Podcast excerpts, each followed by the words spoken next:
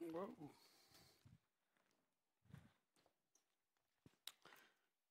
I don't know what I'm afraid of. I can't see y'all. It don't even matter. and I'm not afraid of nothing because God did not give me a spirit of fear, but of power and then of a sound mind. Well, let's pray for that sound mind right now.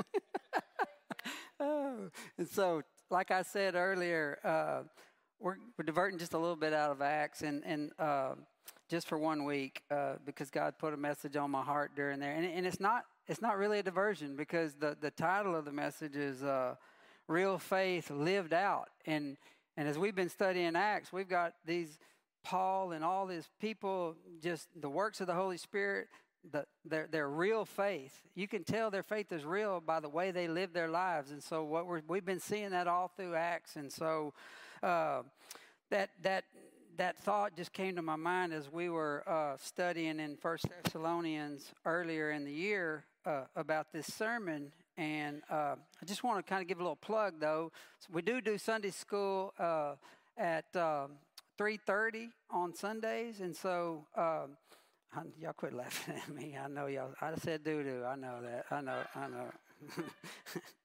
anyway, I want to give a little plug for Sunday school because we're starting a new uh, a new uh, lesson on prayer, and, and Frank is going to lead that. And so, if you haven't been coming, uh, man, we would invite you to come for at least the next four weeks and things like that. And so, because we've been really, uh, God's really challenged me through that Sunday school class. Uh, and so, really, my motivation and uh, inspiration for this particular message came from teaching in First Thessalonians when he was writing a letter to the Thessalonians. And so, we know in Acts where Paul went to Thessalonica, and he was only there for like a really short time. And it seemed like he got ran out of town. And, and, and what we've learned from that passage is that Paul got really close to these people in like only assumingly three weeks, you know. And so, but Paul got ran out of town, and some false teachers and people that wanted to discredit what Paul was going to do and came in. They tried to discourage these people by telling them, you know, this Paul, he, he's not real. You know, he, he's only in it for the money. He's only in it for, for the fame and, and, and all that stuff. And so Paul wrote the letter back to the Thessalonians. And, and, and, what Paul wrote them, and Matt talked about it last week, and, and what Paul wrote them was, was interesting to me. He, he, he really was just describing his relationship with them as something that was real because he has a real relationship with God. He had such a real relationship with these Thessalonians that they got so close in, in only a, a matter of three weeks. And so Paul used some, some of the things that, that God had done while he was there to combat these false teachers and these false accusations. And, and, and this is what I want to tell you tonight is that real faith lived out is a great tool and a great thing to battle false lies about who Jesus is, you know. And, and, so, so Paul Paul, his life, I mean, he had his witness was of something tangible, and so he would explain it to him like, "You know, y'all remember, I was like a nursing mother to you." And I would never use that to describe how I was having a relationship with some of you guys, you know. But but but but but somewhere deep down, praise the Lord for that, right? But but but but really, that was a intimate real thing that if it wasn't true, the people that were in Thessalonica would have said, No, Paul, you wasn't like that, you know? But Paul was real in front of them, like a nursing mother, like a father. And he worked tirelessly and didn't get paid and those kind of things. And so, so this idea of this real, and we see a picture of real Paul all through Acts. And that just struck me is that being real, a real faith lived out in front of people is a powerful tool. And that just reminded me and brought me back to my early Christian walk of some people that I looked at the way that they were living out their faith. And, and when I looked at them, and I, I was claiming to be a Christian, but when I looked at them and I looked at how they were living their life and how I was living my life, it wasn't the same. And so God used the way that they lived out their faith. And one of them was a, a, man named Johnny Sakula. Some of y'all might know him. You know, he was just an old cowboy and he had got saved from the bars and he could really, really sing. And so after he got saved, he knew that he wanted the mission, to, he wanted God's message to be out. And so he just would go anywhere and everywhere. And one day uh, he asked me to go with him. And, and uh, so I would go, I went to one of the racetracks with him and he was preaching and telling his testimony. And he said, he said one of the things that just stuck. He said, you know, I, I grew up Catholic and, I, and all these kind of things, and I knew all the stories and everything like that. He said, but at one point when Jesus decided that when he realized that even in his sinful state that Jesus came and said, I want you, Johnny, it was at that point that God became real to him. And I'd never heard that before as just a religious little man mm, mm, roaming this earth. You know, I never heard anybody call God real. But then, God, then, then Johnny began to share stories because Johnny would go anywhere and everywhere that people would ask him. He never would ask for money or anything. And so I, I went with him, and I remember a story that he told me. He said, he said, you know, when I came, he said, on, on his way over there, he didn't have enough money. Johnny wasn't a rich man. He didn't have enough money, but to just get gas there. But he knew God told him to go there, and so he went there, and, and, and, and every time he stepped out in faith like that, God always came through for him. There was a real God that Johnny trusted in that, that, that provided for his needs and all these tangible things that Johnny was, used to share. I got to thinking, I'm, I call myself a Christian, but my life don't look like that. And so it was extremely challenging to me. And so, uh, you know, and I was learn, I was claiming Christianity, but my relationship and, and, and what and what Johnny, his life seemed almost impossible to me to achieve, right? But for some reason, it seemed crazy to live like that, to live by faith. And, and, and, and but Johnny was doing it, and there was something about that that I wanted. And so I would hope that we would all want to be someone who people can look to in their complacency and confusion and say that I want what they have. But the only way that that's ever possible is if what we have is real, right? It's got to be real to us. And the only way that that happens is if God is real to us. And so, so, th- so I began this process of searching out because there was something sparked in my in, in my heart that that what I had wasn't real. But, I, but, but, but, but my quest led me to Living Hope College Station, and, and I saw a group of people living it out in a real way. And I was like, man, praise God, this is different, and I want that. I didn't know how to get it, but I want that. But I also realized I took this course called Experiencing God, and, and, and one of the things about experiencing God, I learned that God was always at work around me. All this time that God had been in my life, He'd been working all around me, and He wanted to use me. He was just waiting for me to see Him. He was going to show me his mercy. And so it was at that point when I humbled myself and I said, you know what? I may not even be a believer. I humbled myself and I said, man, this is a real God. I hadn't experienced this real God, but I want what Johnny had, and I see it in a God who's been pursuing me all this time. So I put my faith in him and I put my life on mission for God and with God. See, that's what happens when you really see the mercies of God. There's no other option for you to do but, but to say, God, I'm all yours. And so that happened to me. And so uh, these testimonies are good, and it, it's easy for me to try to convince you of, of my testimony and Johnny's testimony. But we always want to get our picture of what real faith looks like from God's word. And so there's many examples of real faith in God's words, but I was drawn as I was preparing all this stuff to a couple of women that in their faith and living of their worship, one of the things as they lived out their life and, and their worship of God, two options, two times in there, Jesus would pull pull people off to the side and said, "Look, I want you to look at their faith." And so he was using these ladies, uh, these women, as an example, and he pointed out their faith. And so as I, as I looked at these women, I found some things to help build a foundation to what a genuine walk with God looked like. And so we're going to look at a couple of women tonight to just get some encouragement from God's word of what it looks like to have real faith. But I also want to use the words of Paul in Romans chapter 12 to remind us what real faith lived out should look like. So I'm preaching kind of backwards today. Our main, our main text, we'll get to it just a little bit later, but the text is actually going to be the application part the, the, the uh, of this message.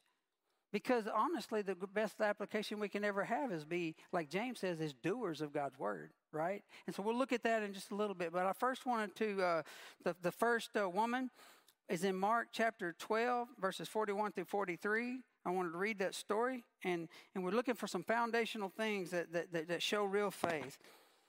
So Jesus sat down opposite the place where the offerings were, were put, but and watched the crowd putting their money into the temple treasury. Many rich people threw in large amounts, but a poor widow came and put in two very small copper coins worth only a few cents. And this is the part I want you to see. Calling his disciples to him, this is this widow putting in her offering. Jesus said, Come here, I want to show y'all something. That's my paraphrase. Come here, I want to show y'all something. truly, I tell you, this poor widow has put more into the treasury than all the others. They gave out of their wealth, but she, out of her poverty, put in everything, all that she had to live on.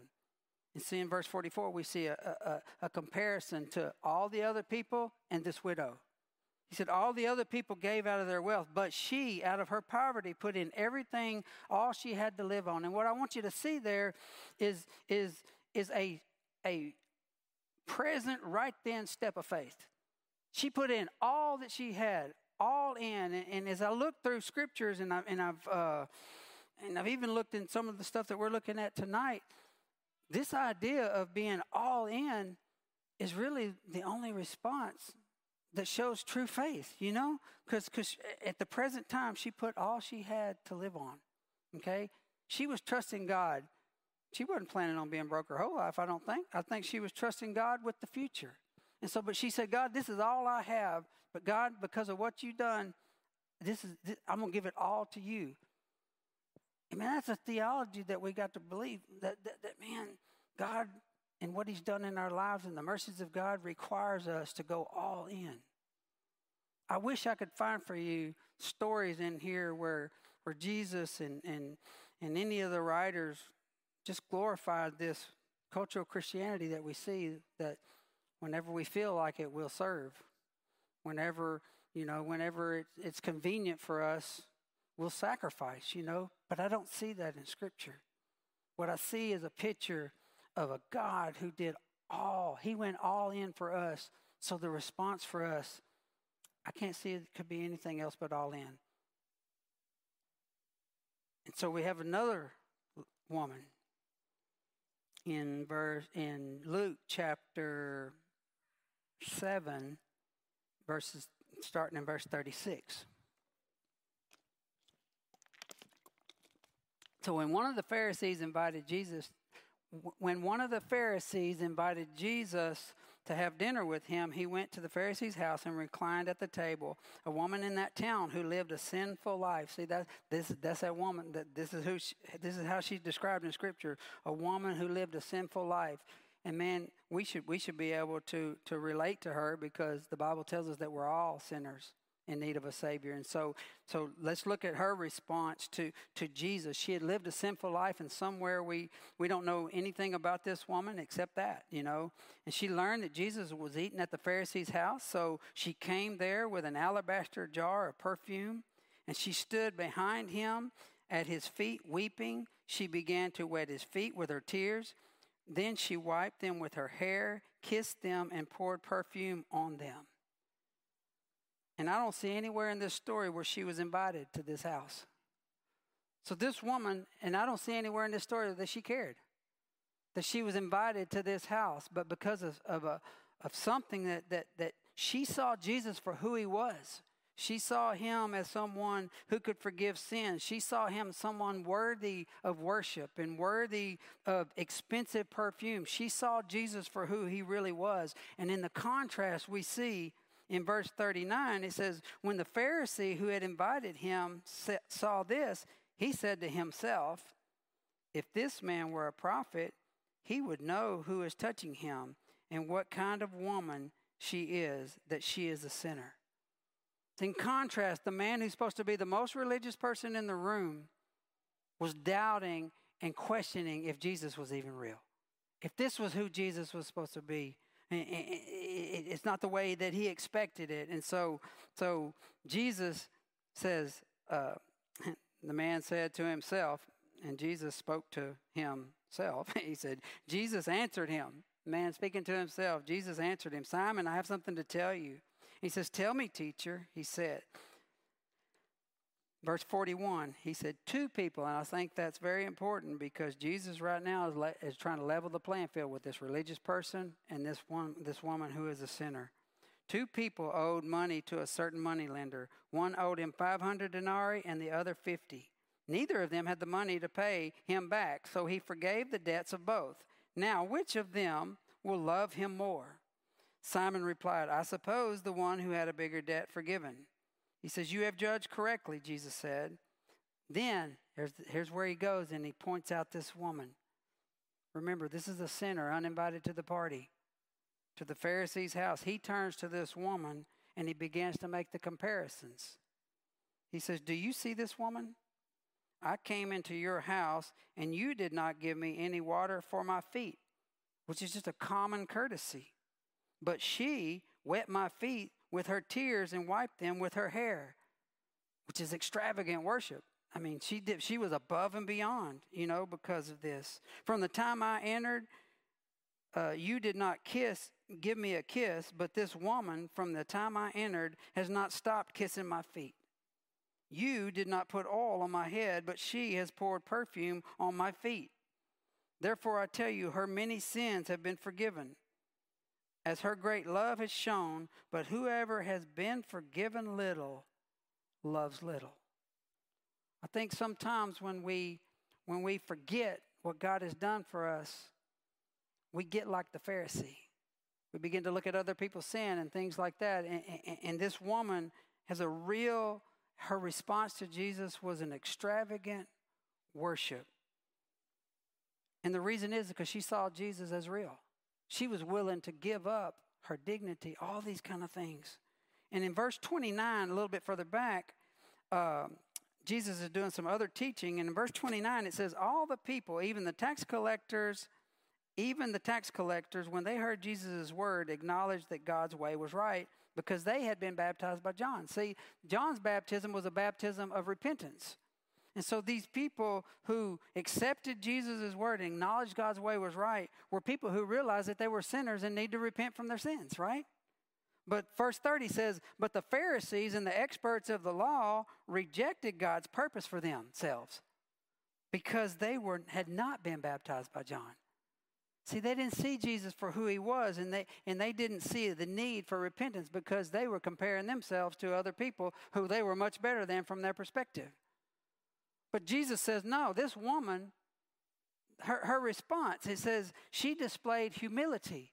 This is this shows this shows that she believes that Jesus is real. She her gratitude and her repentance and her trust and love for Jesus. In contrast, these Pharisees, it says they rejected God's purpose for themselves because they had not seen the need to repent.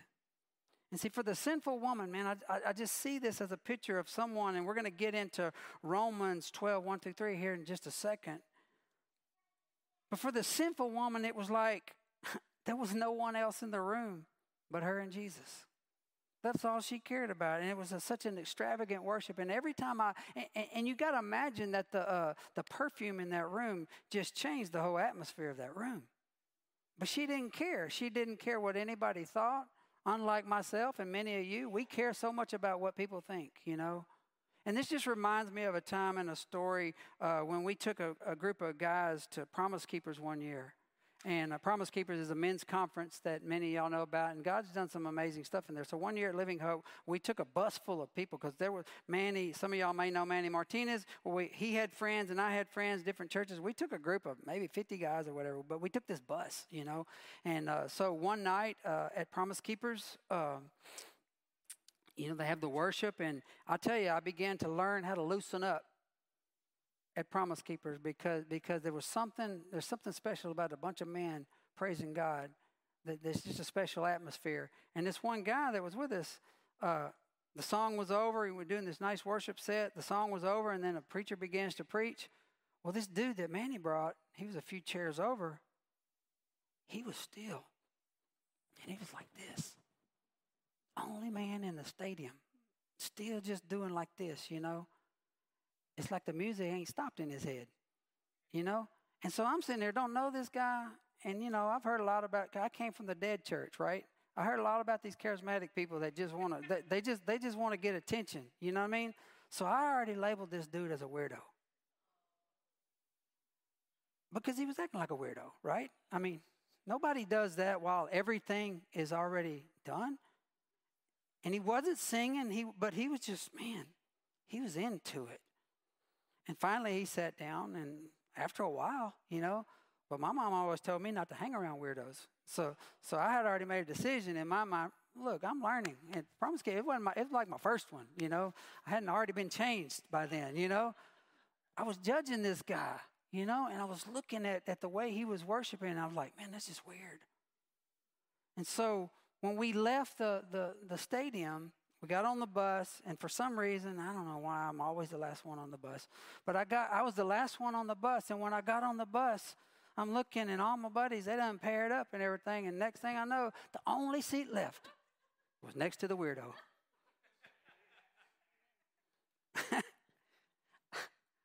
so I sat next to the weirdo, right? And so y'all know me, I can't just let well enough alone. So I asked him, I said, Man, what was going on? I saw, I saw you. I just want to know what's going on with you in that particular situation. And man, when I was so convicted. This dude was much polar opposite of a weirdo, right? He just began to share with me. He said, Man, I'm going to tell you, when I finally realized what was going on, I looked around, there wasn't nobody else standing up. He said, I was embarrassed. But he said, Man, I got to worshiping, and those songs spoke to my heart so much to the point to where I just remembered what God had done. He delivered me from drugs. God delivered me from a variety of different things, and He was working on His marriage even at that time right there. And he said, Man, I couldn't help it. I just, I don't know what happened. I was just sitting there praising God, and I lost it. And man, that was, that was convicting. Because what I saw as a weirdo, God was probably looking down from heaven saying, That's my boy. That's my boy. You have been forgiven much. And so you worship. And so sometimes I think our worship turns into to just rote stuff, just just just what everybody else is doing. And man, I want to tell you as, a, as an elder in this church, and I hope the other guys don't get on to me. And I, man, I give y'all the, the freedom to worship God however you want to worship God. Because ultimately, now, there's some guidelines in God's scripture, you know? And saying, I'm not talking about being weird for weird's sake, right? I'm talking about allowing God to speak to your heart and you worship God in a way that you want to worship God. Because we serve a God worthy of that. And so, so that was such a that's, that was such an impactful time to me because because being forgiven, it demands a response. Amen. And so now we're going to get to Romans 12, 1 through 3. Because he starts in verse 1, he says, Therefore, and we know from what we studied about Romans 3, therefore, honestly, therefore could be everything we just talked about. The fact that Jesus chose us and made it possible for us to be His through the blood of Jesus Christ. And, he, and the fact that He made that available to anybody and everybody. And even the Gentiles, we get to be grafted in. That's what it talked about in, in, in, Romans because of what Jesus did. You know, we were not the chosen people, but now we are because of Jesus' blood. And so, therefore, in, in, he says, I urge you, brothers and sisters, in view of God's mercy, to offer your bodies as a living sacrifice, holy and pleasing to God. This is your true and proper worship. He says, I urge you, brothers. And that's not just a little, I wish you would do this, all right? This is a strongly encouraging. For Paul, we realize that, that Paul had a dramatic change. And for Paul, the only, this living sacrifice, and, and what he's going to talk about here in just a little bit, was really, from Paul's perspective, he didn't see any other option than for you to go all in with God because of what God had done for him, for what Jesus had done for him. He says, I urge you, and if I could make you, I really believe Paul is saying here, if I could make you do it, I would. But I realize my influence on you is only limited, right? So he can't, he says, so he gives them the motivation. He says, in view of God's mercy. And so we realize that the mercy of God, if you ever get to see God's mercy, is because God allowed you to see the mercy. You didn't just wake up one day and see the mercies of God. God opened your eyes just like He did Paul. And for Paul, Paul, the scales fell from his eyes and, and, and he could see. And his first action was to be baptized, showing his belief and identification with Jesus. And see, Paul, we know from, from Scripture that he wasn't ever the same. And like in the, the, the prepare verse that I read, it says, His grace was not without effect. And so, what we see is the grace of God into Paul's life. And what we're seeing all through Acts is the grace of God lived out in Paul's life. And it's such a powerful thing to, to, to look at because God's grace is foundational and it should give us power and motivation, right? God's grace. And so I want to ask you here tonight have you seen God's mercy? Is God real to you personally? Has God opened your eyes to the fact that He's your Savior? You come to the point where you get to that uh oh point in your life, or maybe you're like me. You've, you've seen somebody else that seems seemingly living a different Christianity than you, but then God opens your eyes and says, No, that's not what I'm talking about. I'm talking about all in because my son went all in for you. Have you seen him? Have you seen his mercy? And when you begin to see him as your Savior, these tangible things that God does for you, he becomes your provider your healer, all those things. I hope you have a name for God, a personal name where you got to see God work in your life to where you can say, No, it was only God that provided for me, and He's my provider. And He's my hope. There's no hope in this world, folks. Our only hope is in Jesus, and our only hope is for heaven. And so, so He is our hope.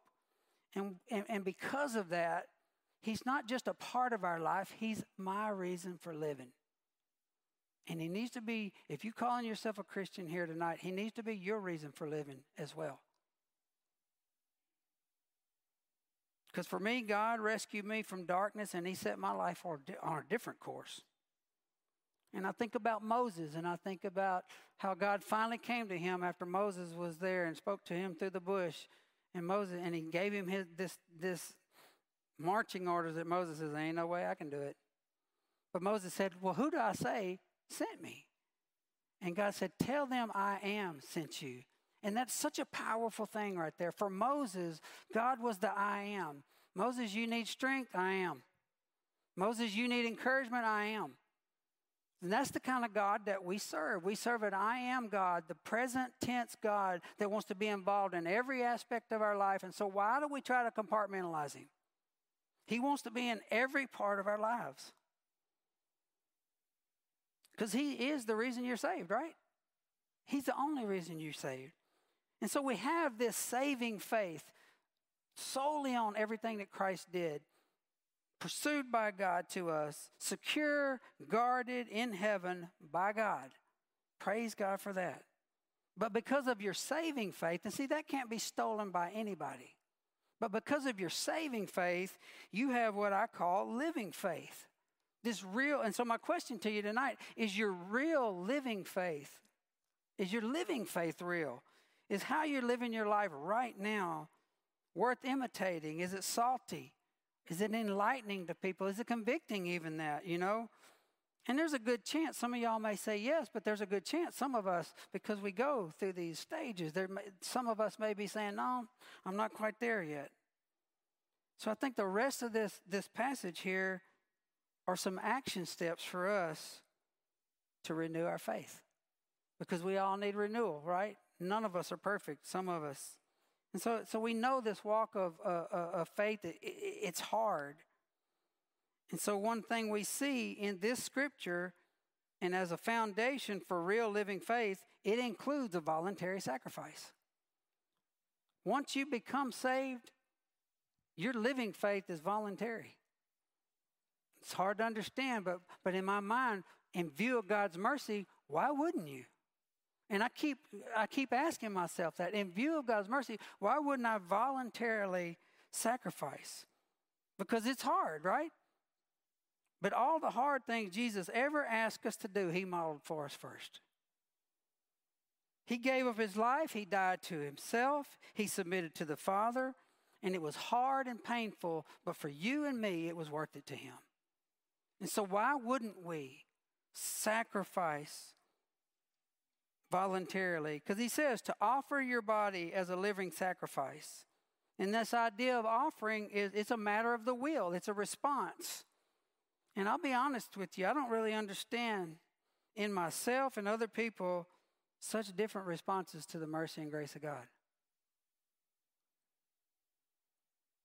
I'm not talking about brand new Christians here because when you're a babe in Christ, you're just learning and whether you're going to be able to trust this God or not. But man, I'm talking about people who have claimed Jesus for years, and one of them's willing to sacrifice it all, but then the same person with supposedly the same spirit is willing to settle for cultural Christianity. I just really don't understand it. And the reality is, it happens to me as well.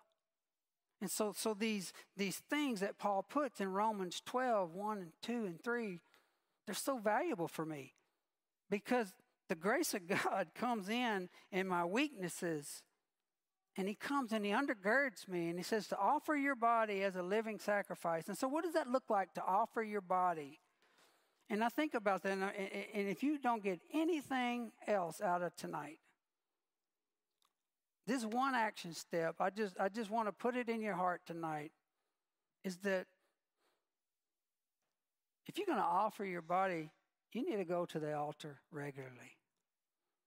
You know, some of y'all, you may have a physical altar at your house that you get to go to every day. But, that, but, but I don't know. Eh, that's not what this verse is saying, that you got to go to a physical altar every day. But I'll tell you right now, for me, I have to, when I wake up in the morning, if my mind isn't the first thing I think about, God, what are we doing today? You know what I mean? If, there, if that's not the first thought in my mind, I need to take captive any other thought and bring it to the altar. And I just want to encourage you to do that because if you will do that, I promise you, God will speak to you, and I think God will become even more real to you. But go to the altar. Some of you, it may be a room. But for me, honestly, some of the hardest thing to do is push back that first layer of covers. you know, it's hard sometimes because you're like, man, I'm tired, I'm old, you know, these things are sore. I don't want this body. Why you want this thing, you know? But our body includes a lot of different things. It's your actions. You get to go to the altar and say, God, I got all this going on today, and I ain't got the patience one to deal with it. So you put that on the altar and you offer that action. You alter where you go, what you say, even what you think. See, that's part of offering your body, right?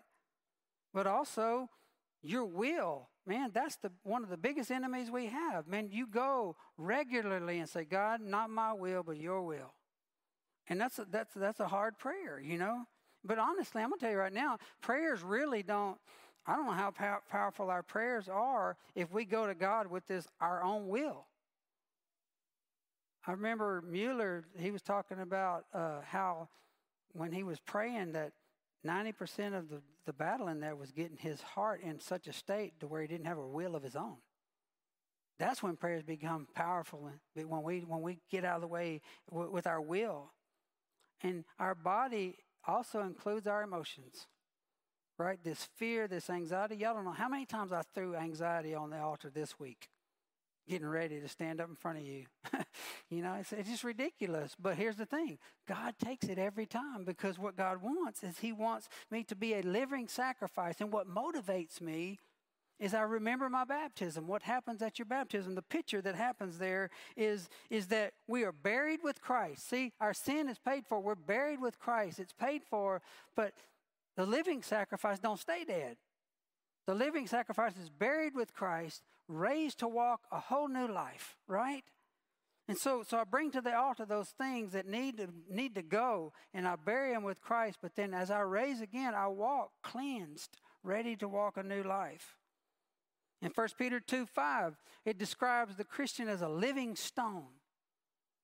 And the last time I checked, a stone didn't place itself anywhere. The stone is in the stonemason's hand, and he's able to put him wherever he needs him to build whatever he's building. And so, as you go and you consider yourself a living stone, what you're doing is you're offering your life to build God's kingdom, not your kingdom. We're offering that to God willingly. But cultural Christianity says do it when it's convenient. But Scripture says all or nothing. You mean all in, all in with God. So the idea of a sacrifice wouldn't have been appealing thought to any of these people because the sacrifice died and it was burned up. So neither is this idea of going to the altar offering to our flesh.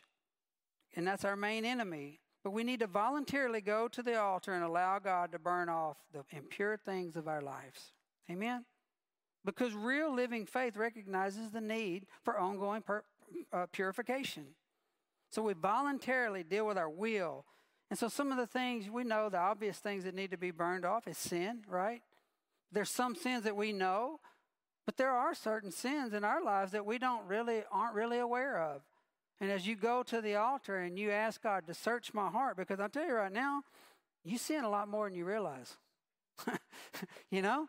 And it's not even the things that you do. Sometimes there's sins of omission, things we miss out on. And sometimes we go to the altar and we put our unknown sins on the altar, and God begins to re- reveal things that may need to go in our lives that, uh, that is uh, talked about in, in the area of the vine and the branches. Sometimes God may say, Look, it's not bad but we need to get rid of some leaves off of this vine because it's not producing the fruit that I want and that I need and that the people need to see.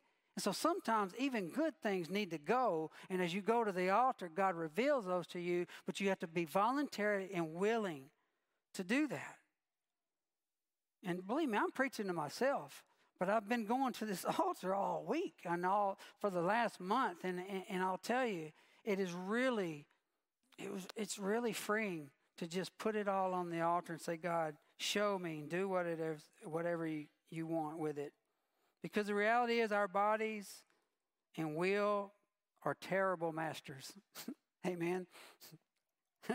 terrible. But given as a sacrifice in the hand of God, it's a pleasing aroma because God loves it when we deny ourselves because we begin to look like His Son. God loves it when we do that. And then we then we began to to to, to be to, to fulfill the purpose that God had for us, holy and pleasing to Him. Because this idea of being being holy is just set apart for spiritual use, right? And so so this holiness is a willingness to give all, honestly, and pleasing to God. And nothing pleases God more than we deny ourselves, we pick up our cross daily, and we follow Him all through Scripture, it says this walk of faith is going to cost you everything, but it's going to be worth it. Anybody, anybody testifying right here that feels like they've given up so many things, but God, it's worth it. To walk this faith out with God and through God and for God's purpose is worth it no matter what we, what, what we go through.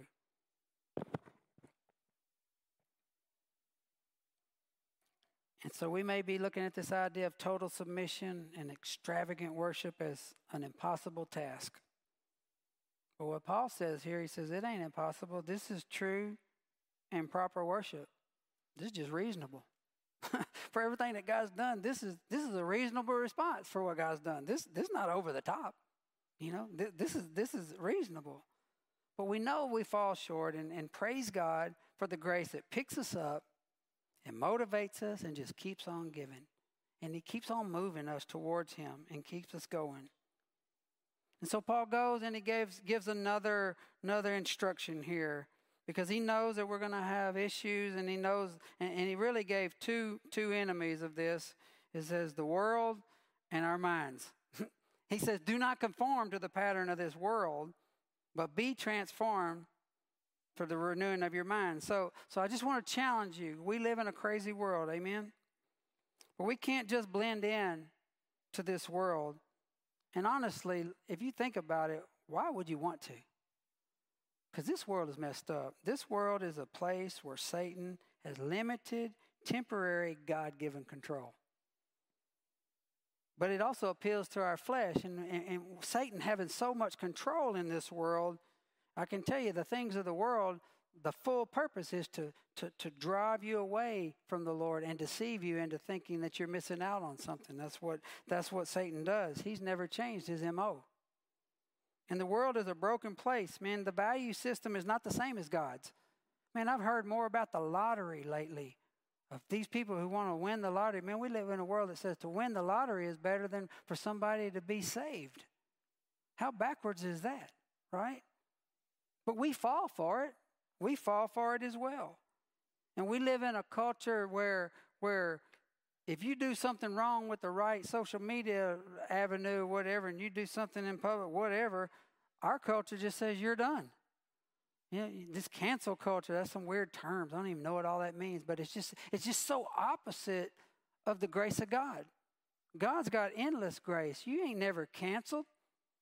Because if you're if if you confess your sins, He's faithful, not you. He's faithful and just to forgive us our sins and cleanse us from all unrighteousness. But to the world, God's mercy and forgiveness is not normal. But the gospel says to us that we're, but the gospel introduces us to a different kind of normal that we're forgiven and we're not condemned. We're no longer ordinary. We're a child of the king. So we can't let the world's value system become ours because the world really does have an agenda and it ain't to build you up and it's surely not to promote God.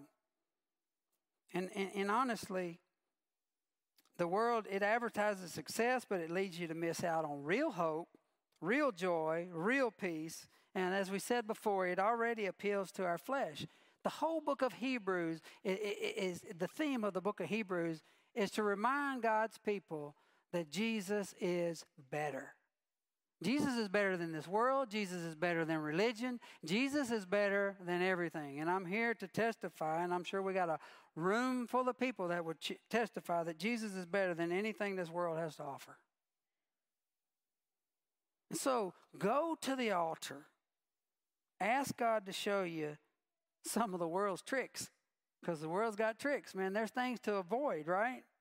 And I'm not talking about, and, and I'm going to do just a couple that I deal with, all right? And I'm not talking about legalistically just because you think you're supposed to, but out of necessity because your heart needs to be pure and holy and set apart. And there's things in this world that are fighting against that, right?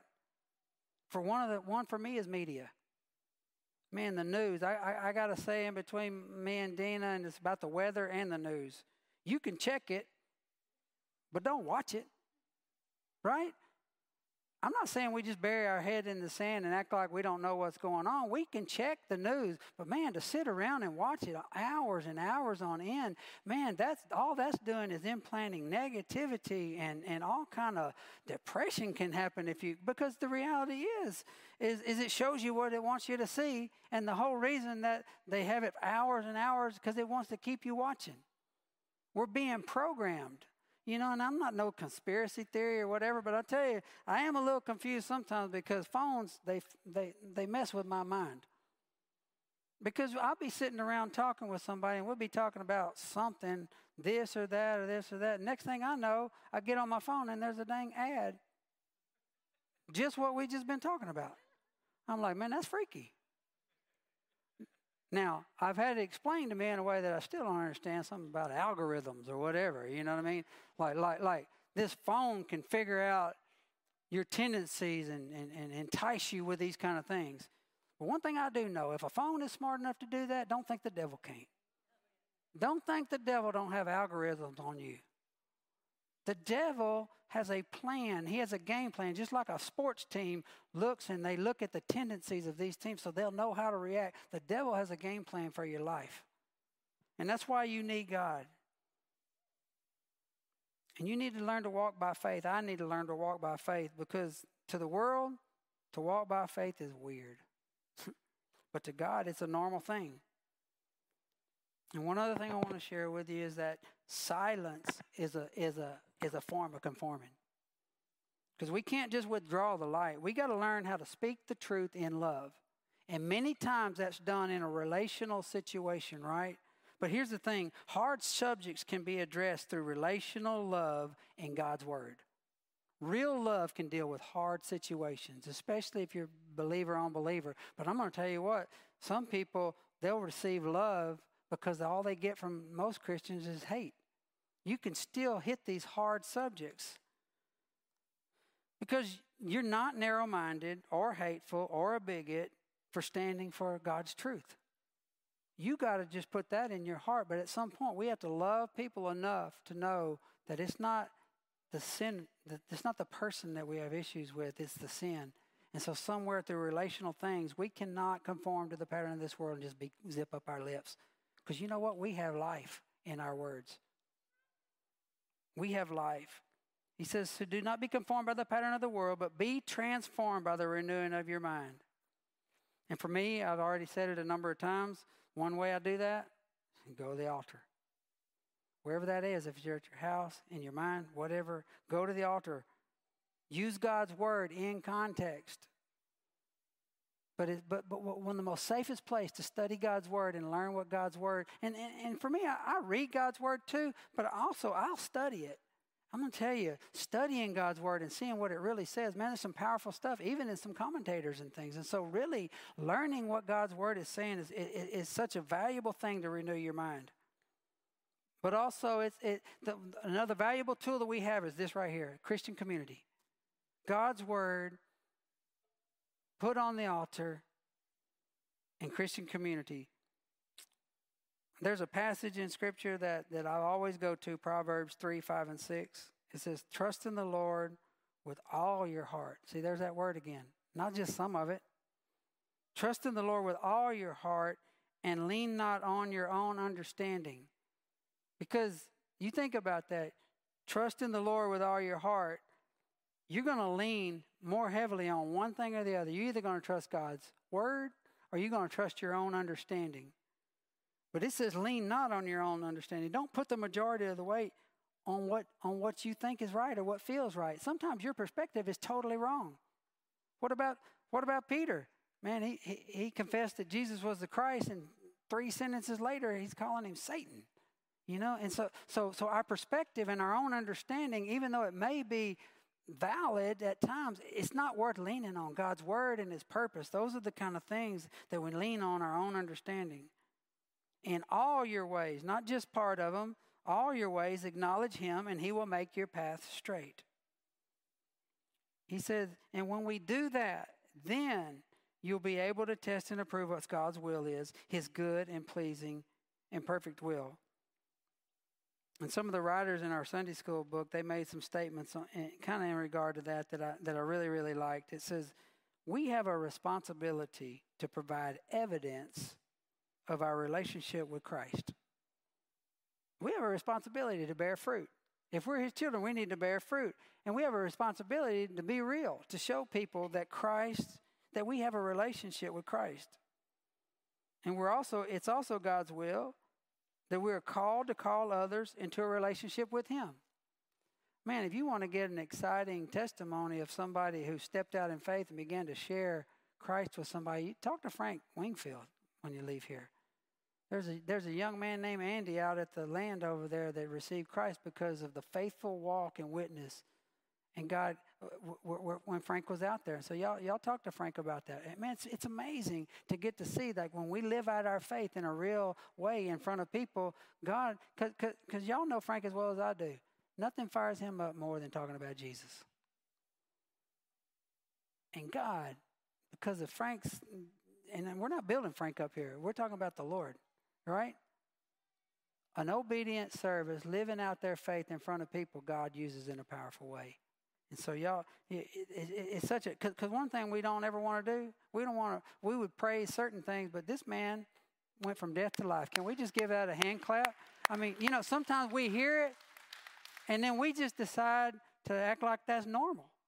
That's not normal that people get saved in our society today. So it's, it's a praiseworthy thing, right? And so I got some scriptures I'm about, I'm, I'm about to finish up on y'all. I don't know y'all ready for that. Um, First Thessalonians, this is about the will of God. First Thessalonians 5, 16 through 18. Be joyful. Anybody want to finish it for me? When? Always. Not sometimes. this is an all in guy we serve right here. Be joyful always. God, is that hard? But here, here's the deal you can be joyful always because the true definition of joy for me, I learned studying that as well, is this predetermined disposition to trust God. It has nothing to do with the circumstances. So we can be joyful always. We can trust God always, right? No matter what the situation is in front of us. So be joyful always. It's possible. Pray continually. I'm working on that one. Give thanks in all situations, not some. For this is God's will for you in Christ Jesus. And when I see that verse, I just see a continual focus in the worship of God. And just, it's, it's all about God. First Thessalonians 4 3, it's God's will that you be sanctified.